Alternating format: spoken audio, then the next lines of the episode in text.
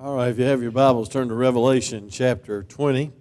Before we do that, you know, the true sign of a true revival, which I believe we're having a true spirit of revival in our church, is evangelism. And uh, Brother Pepperdine, Ty, and his dear wife are going to China. He is a CEO of a great um, computer company, uh, programming company. Had it made in the shade and nothing to worry about.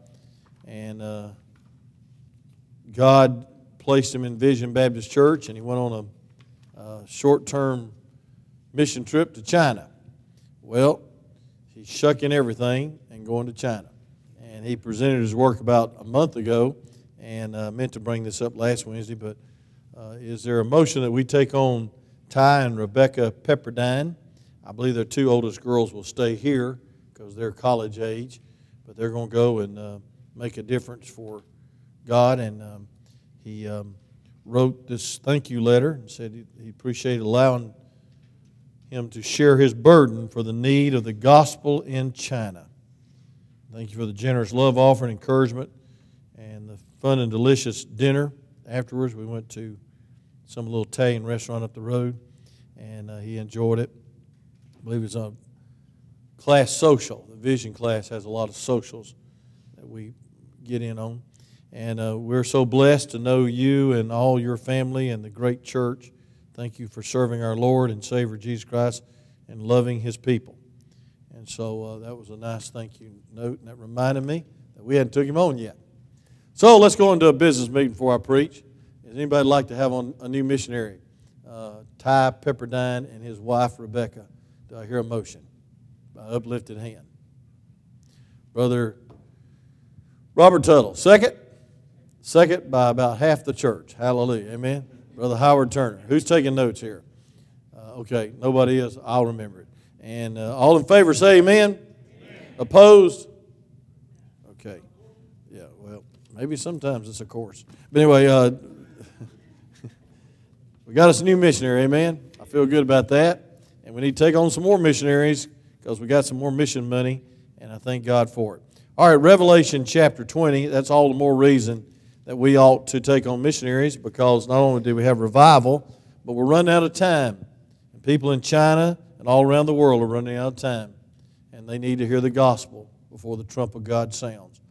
If you have your Bibles, turn to chapter 20. We're going to read uh, verses 1 through 10. I'll preach these 10 verses, and then we'll preach probably uh, 11 through 15 Sunday morning because I want to finish by the end of May, and um, I don't think the parents of the of the uh, um, maybe they would would appreciate the message on Revelation like you will. So we'll probably continue it Sunday morning. But let's stand on to the Word of God if you would, please, and let's uh, read verses one through ten together.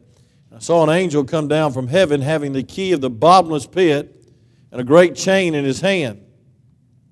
And he laid hold on the dragon and the old, that old serpent, amen, and which is the devil and Satan, and bound him a thousand years, and cast him into the bottomless pit, that sh- and shut him up. I like that, and set a seal upon him that he should not deceive the nations no more till the thousand years should be fulfilled, and after that he must loose. Uh, be loosed a little season. You say, why is he loosed a little season? Because God wanted him loose for a little season. I don't know, but that's a, that's a good point. Praise God. But this is his last season, and we need to realize he's intensifying his effort against all of us. And I saw the thrones, and they set upon and they set upon him them, and judgment was given to them. This is during the millennial reign now. And I saw the souls of them that were beheaded for the witness of Jesus and for the word of God, and which had not worshipped the beast, neither his image, neither had received the mark, 666, upon his forehead, or in their hands, and they lived and reigned with Christ a thousand years. But the rest of the dead lived not again until the thousand years were finished. This is the first resurrection. Now notice that, that phrase in verse 5 does not describe the, the first resurrection, but the verse 4, I'll explain that in just a minute. Part B of the rapture. Blessed and holy is he that hath a part in the first resurrection. On such the second death hath no power, but they shall be priests of God and of Christ, and shall reign with him a thousand years. And when the thousand years were expired, Satan shall be loosed out of his prison, and shall go out to deceive the nations which are in the four corners of the earth, Gog and Magog, to gather them together to the battle, the number of whom is as the sand of the sea. And they went up on the breadth of the earth and compassed the camp of the saints about and the beloved city, and fire came down from God out of heaven and devoured them. And the devil that deceived them was cast into the lake of fire and brimstone, where the beast and the false prophets are, and shall be tormented day and night forever and ever. You may be seated as I pray. Father, thank you for this tremendous chapter in the Word of God. And Lord, we thank you for the rest of the story. We thank you, dear God, that the devil gets his due. And Lord, we thank you, dear Lord, that um, uh, he's cast into the bottomless pit forever and ever, never to deceive us again. And Lord, help us to realize how the devil works today through his titles in this chapter. But God, thank you for the victory that was won at Calvary. Lord, thank you for eternal victory of being in heaven one day where there'll be no more Satan, no more sin, no more temptation, and not even more flesh to tempt us. But dear God, there'll be you and worship and praise and power and, Lord, peace forevermore in our soul. So, Lord, please help us as we preach, and we'll praise you in Jesus' name. Amen. I want you to notice, first of all, on your outline, I hope all of you got outlined, the removal of Satan. Uh, the angel with the key in verse 1. Uh, Christ has the keys of death and hell. The Bible says that in uh, Revelation chapter 1, verse 18. But a mere angel has the custody of the key to the bottomless pit, the abyss, uh, uh, the, bo- the endless pit of fire. And God exercised control over his whole universe, but he has one angel with this key and this chain. Look at it, it says, And I saw an angel come down from heaven having the key of the bottomless pit and a great chain in his hand.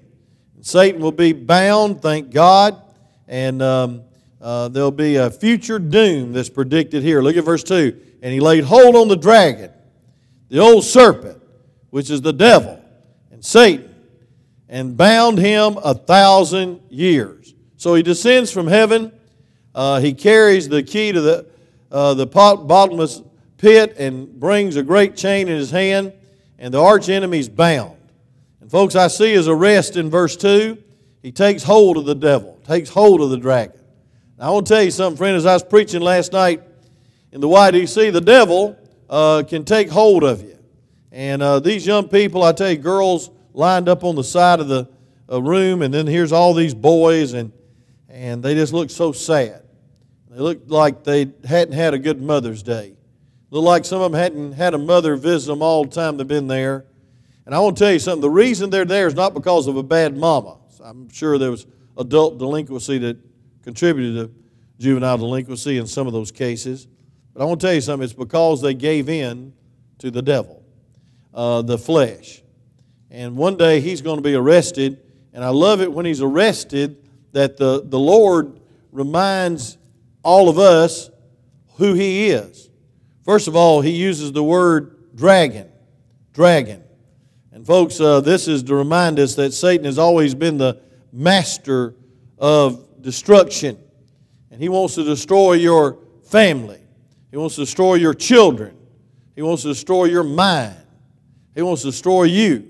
Uh, he wants to try to devour you. The Bible says that we ought to be sober and vigilant, knowing our adversary, the devil, seeketh to devour us.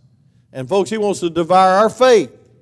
He wants us to start living by feelings and focus and finagling and uh, focusing on the world. And folks, if you do that, you're playing right into his hands. The devil uses the flesh. His great um, tool is pride. He wants you to realize, he wants you to think that you do not need God, that you do not need prayer, that you do not need the church. A lot of people, and it grieves me when new converts fade away. Um, they feel like they, they got it together. They've been saved now, they got a ticket to heaven, they don't need uh, the, the admonition of the Word, and they don't need the discipline and the community of accountability called the church, and they fade out and they get isolated. That's the devil. The devil isolates you. He wants you to get easily offended. He wants you to be deceived in thinking you're somebody without God. And folks, you can do nothing without Him. It's God that enables you to have victory and peace and joy and purpose. You can't even keep your marriage together without God. You can't raise children without God. You can't even be uh, continually be halfway sane without God. And I wish I could just describe some situations, but I, I don't have time to go into it. But I want to tell you something, friend. The devil is driving people crazy. The devil's using drugs as never before. The devil's got people thinking that they're escaping um, responsibility. They can just eat, drink, and be merry. And the new word for it's a cool generation. It's a generation that does not respect authority. It's a rebellious generation that says you don't need God. Now, thank God for all the youth that's over at Brother Jason's and Miss Rebecca's. Uh, they know they need God, and I thank God they do. Uh, Jason and Rebecca were out visiting last night. One young, young lady that uh, always was smiling around here, and she was so indifferent, and she was so cold, and she was polite, but she had this, and she had volleyball tryouts, and had this, and had that, and, and she'd lost her zeal. She'd lost her desire. The devil had sifted her faith. The devil had sifted her desire. He wants to devour your family. He wants to devour your faith. He wants to devour your joy. Folks, false joy is of the devil. False highs. Um, people think they're, uh, they're, they're, they're having fun when they're drunk and uh, running over your kids in the middle of the road and, uh, or on the sidewalk. And they think they're having fun when they're so drugged out that they do crazy things like having affairs in their marriages and, and, uh, and uh, attack people and have violence and wake up the next morning and why have wounds that they, they, they don't know where they came from. And the Bible says in Proverbs chapter 5, and yet they go back and do it again. Folks, the devil's an addictor the devil attacks and then he addicts. And, folks, the second word is not only the evil power uh, behind every evil situation and civilization.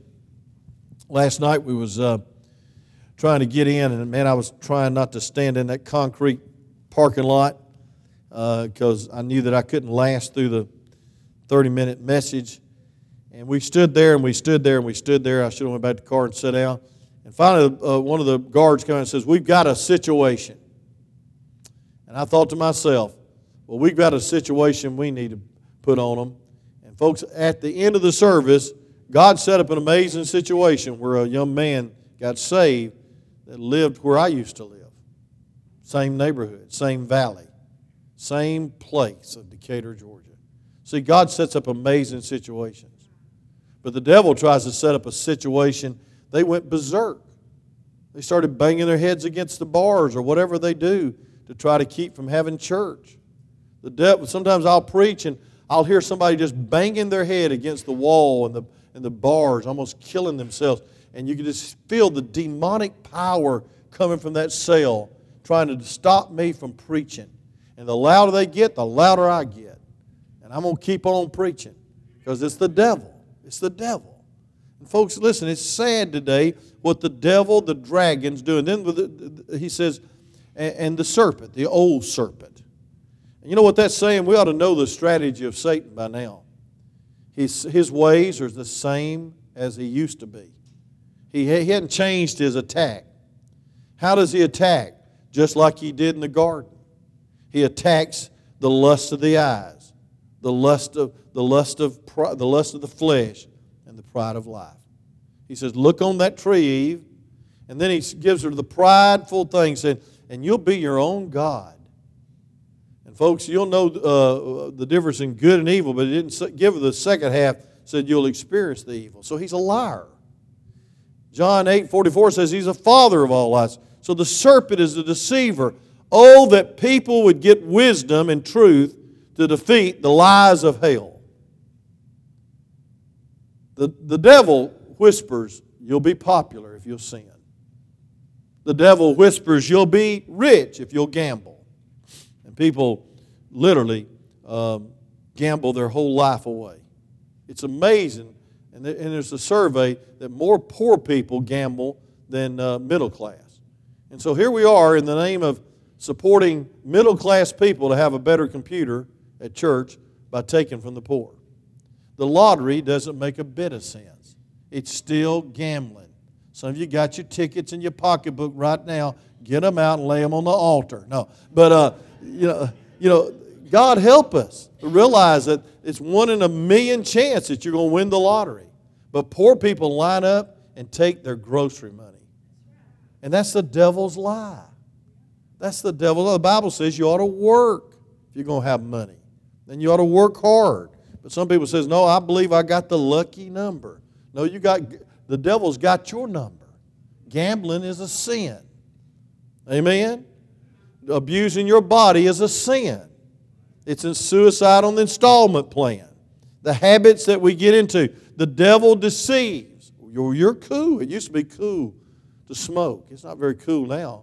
Matter of fact, it's, it's exhausting. And it's, it's um, I, can't, I can't even take pollen. I don't know how in the world people take pure smoke sucking down their lungs. That's suicide on the installment plan. You say you shouldn't preach like that. I didn't ask you how I should preach. I'm telling you, the devil wants you to be deceived in trying to be cool. Now they got cigarettes that are electric and they'll blow up in your face. the batteries misfire. God help us. We don't need to be cool. We don't need to be impressive. What we need to be is humble servants that trust God with every step of their life and let not let the serpent tell you that you're independent Baptists.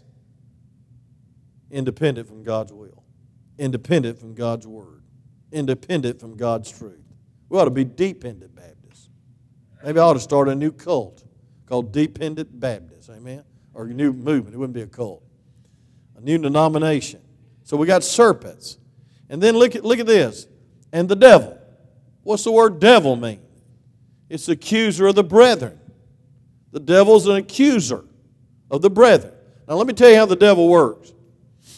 The devil gets you to sin, and then he accuses you of being sorry. That you can't pray, that you can't get through to God. He, he, he deceives you, you fall, and then he accuses you and beats you down to, to, to tell, tell, tell you that you're no good, that you're a failure, and that you're ill equipped for for the warfare. And what you ought to do is agree with him and say, But I need God, I'm going to go back to him. The devil is the devil of accuser. And then, last but not least, he's Satan. The word Satan means adversary of God. Now, listen if God be for you, who can be against you? One day we're going to rule and reign on this earth.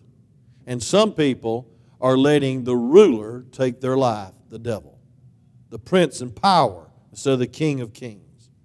They're letting the deceiver, the serpent, deceive them. And, folks, I want to tell you something. His goal is to make you ignorant of God's will, impatient with God's will through suffering. Uh, he, he, his, his, his, his goal is to have you independent of God's will, and that's pride. So he uses pride and he uses lies. He uses deception, and he tantalizes us with natural affection.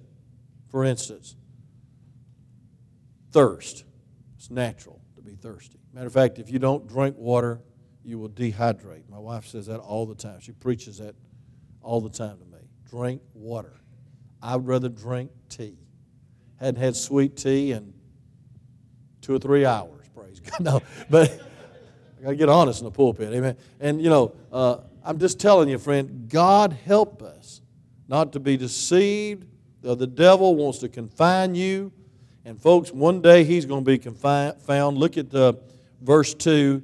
It says, And he, they laid hold on the dragon, the old serpent, which is the devil, and Satan, and bound him a thousand years. Thank God for that.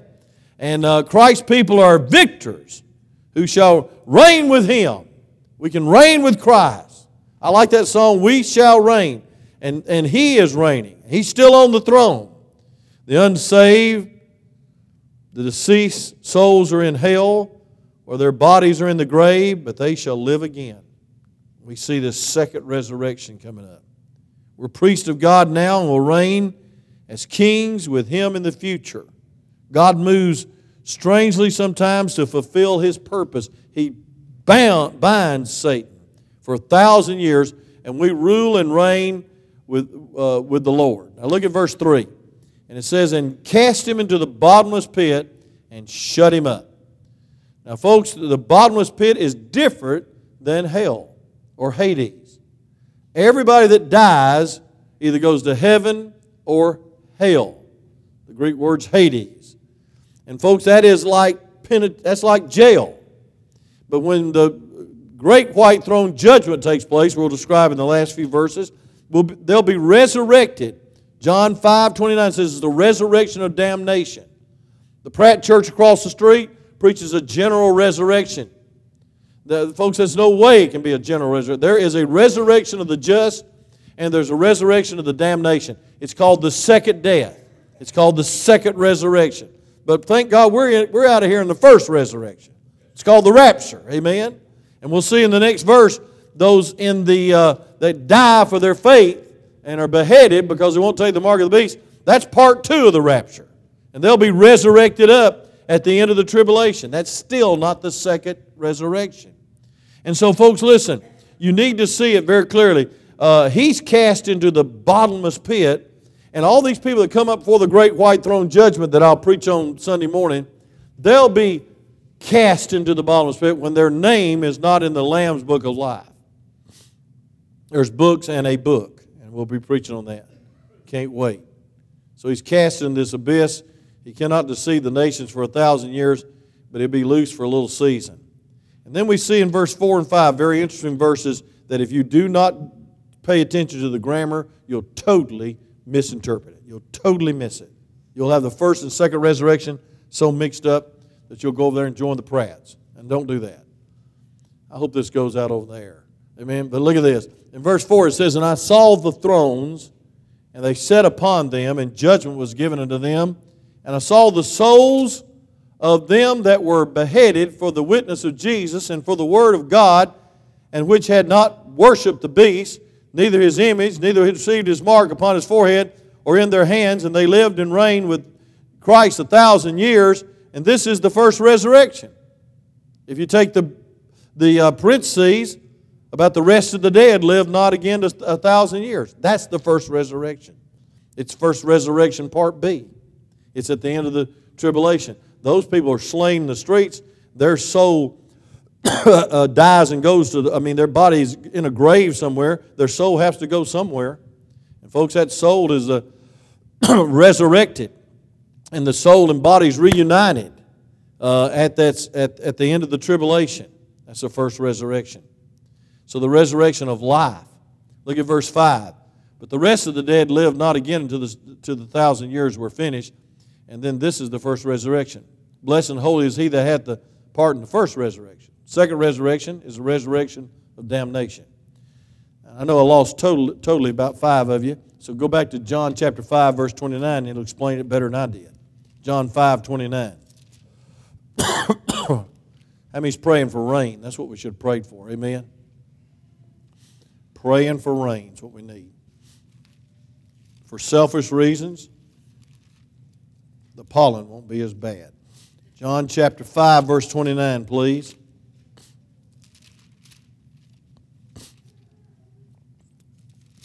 I'll be there in just a second. The Bible says in and shall come forth they that have done good unto the resurrection of life. And the, and the best work they can do is trust the Lord as their Savior. He's the goodness. And they that have done evil unto the resurrection of damnation. Two resurrections. Two resurrections. The first resurrection is the rapture. The second resurrection, not, not verse 4, that's part B of the first resurrection. Because that's the ones that's beheaded, that receive not the mark of the beast, those that. Uh, uh, um, are killed for not worshiping the devil, uh, the Antichrist, the false prophet. And so we see here, in spite of a thousand years of peace and prosperity and beauty, Satan can still find an ungenerated heart to ripe, uh, ripe for sin and rebellion and evil, evil war against God.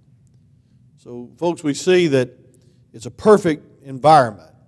An environmentalist, it proves that salvation is not an environment, it's not in education, it's only in the blood.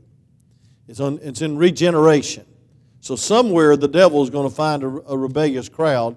In thousand years, there'll be a lot of people born, and he's going, he's going to have his last rebellion, and God's going to send fire and wipe them flat out. So the first are on the throne, those on the throne, raptured saints, resurrected new saints. Look at your outline. Those raised at the return, the martyrs at the tribulation period.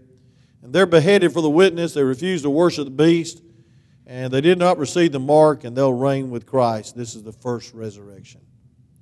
And then the first resurrection saints in verse 6 is described. It says, Blessed and holy is he that hath the part in the first resurrection. Friend of mine, don't miss the rapture. It's going to be soon. It's sooner than you ever would believe. It could be today. There's no prophecy that needs to be fulfilled. And it goes on to say, On such the second death has no power, but they shall be priests of God and of Christ, and shall reign with him a thousand years. I'll explain the second death Sunday morning. But, folks, it's simple as this if you're born twice, you'll die once. If you're born once, you'll die twice. Because you're going to come, you're going to die and go to hell, which is jail, so to speak. And then you're going to go back up and face the great white throne judgment, and you're going to die again. That's the second death. So if you're born once and never get saved, you're going to die twice, spiritually speaking. And I know this is confusion to some of you that heard this for the first time. It took me about 12 years to get this down. But I want to tell you something. If you're born twice, the rapture, and that's it. And you're going to face Jesus. And you're going to rejoice. And the Bible says that you're going to be blessed and holy. Thank God. So the first resurrection saints not only will be blessed and holy, they're going to rule and reign. Amen? Brother Randy will be the mayor of Nicholsville. Straighten that place out. Amen? At one stop. Hallelujah. It's going to be great. I hope I'm the mayor of Dalton when I come back. Straighten this place out. Amen. It's going to be a wonderful time. And the Bible describes it in, in Isaiah that uh, the lamb and the lion will play together, and the child will play at the, at the snake pit, and they won't, won't be in venom, and there'll be a perfect paradise. And paradise was lost in the Garden of Eden and paradise is restored during the millennial reign. It's going to be a wonderful time. The government will be upon his shoulders. There won't be none of this chaos in government. There won't be two sides and rebellion in the streets and all kinds of junk that's going on. Woo! I don't know who in the world would want to have a job inherit $26 trillion. I don't think I'd take a church $26 trillion in debt. You can have it. I know somebody's got to do it. But folks, I want to tell you something. We're a divided nation, and it's sad. And I'm not being political. It's a sign of the last days. There'll be no peace. I don't care who's president. I don't care who's the judicial court. I believe God's given us a space of grace, the church, because we don't have to worry about all this stuff going, coming down on us and losing our tax exemption and all this stuff. But I want to tell you something, friend. It might not last but about three more years if we're not careful because Jesus is coming. And we need the rapture to take place. But I believe that until then, we ought to have more boldness and witness. We ought to be holy. We ought to be more steadfast, unmovable, abounding on the work of the Lord. Let me close by saying this The second death has no power over the Christian. They shall be priests of God. They'll reign for a thousand years. The last point, 7 through 10. And when the thousand years expired, Satan shall be loosed out of his prison. I, that confuses me, but I don't trace God, I trust him. I would keep him in hell for the rest of eternity. Amen? Because he deserves it. He's been on my back, I almost said all day, but all my life. And he's been on your back. How many's been discouraged this year? Raise your hand. Okay? That's the truth that we're in a warfare. And the devil uses pride or discouragement as his number one and two tools. He wants to get you so prideful you don't need to pray. And then he wants you to get so discouraged you don't think you can pray. And your prayers are not answered, and you wonder why. And the devil really wants you to question God. He really wants you to doubt God. Devil uh, came after Peter, and Jesus said, don't, don't worry about it, Peter. I have prayed for you you. The devil's tried to sift you, and I pray that your faith fail not. There's the battle. We need to have faith in God. Let me close. My time's up. It says, And when the thousand years had expired, Satan shall be loosed for a season. He shall go out and deceive the nations which are in the four corners of the earth, Gog and Magog, to gather them together to battle, and the number of whom is as the sand of the sea. That's amazing to me that in the millennial reign, some people are born and they rebel against God. And they went up on the breadth of the earth and compassed the camp of the saints about the beloved city. They're, they're coming down on Israel again. They want to have a final attack on Jerusalem. That's what verse 9 is described. This final army is going against Jerusalem. Jerusalem's always in the crosshairs of the devil. He hates Jerusalem. He hates Jews. He hates Jesus. But I want you to see in verse 10 the rest of the story. It says, or verse 9, and it says, And the beloved city, and fire came down from God out of heaven and devoured them.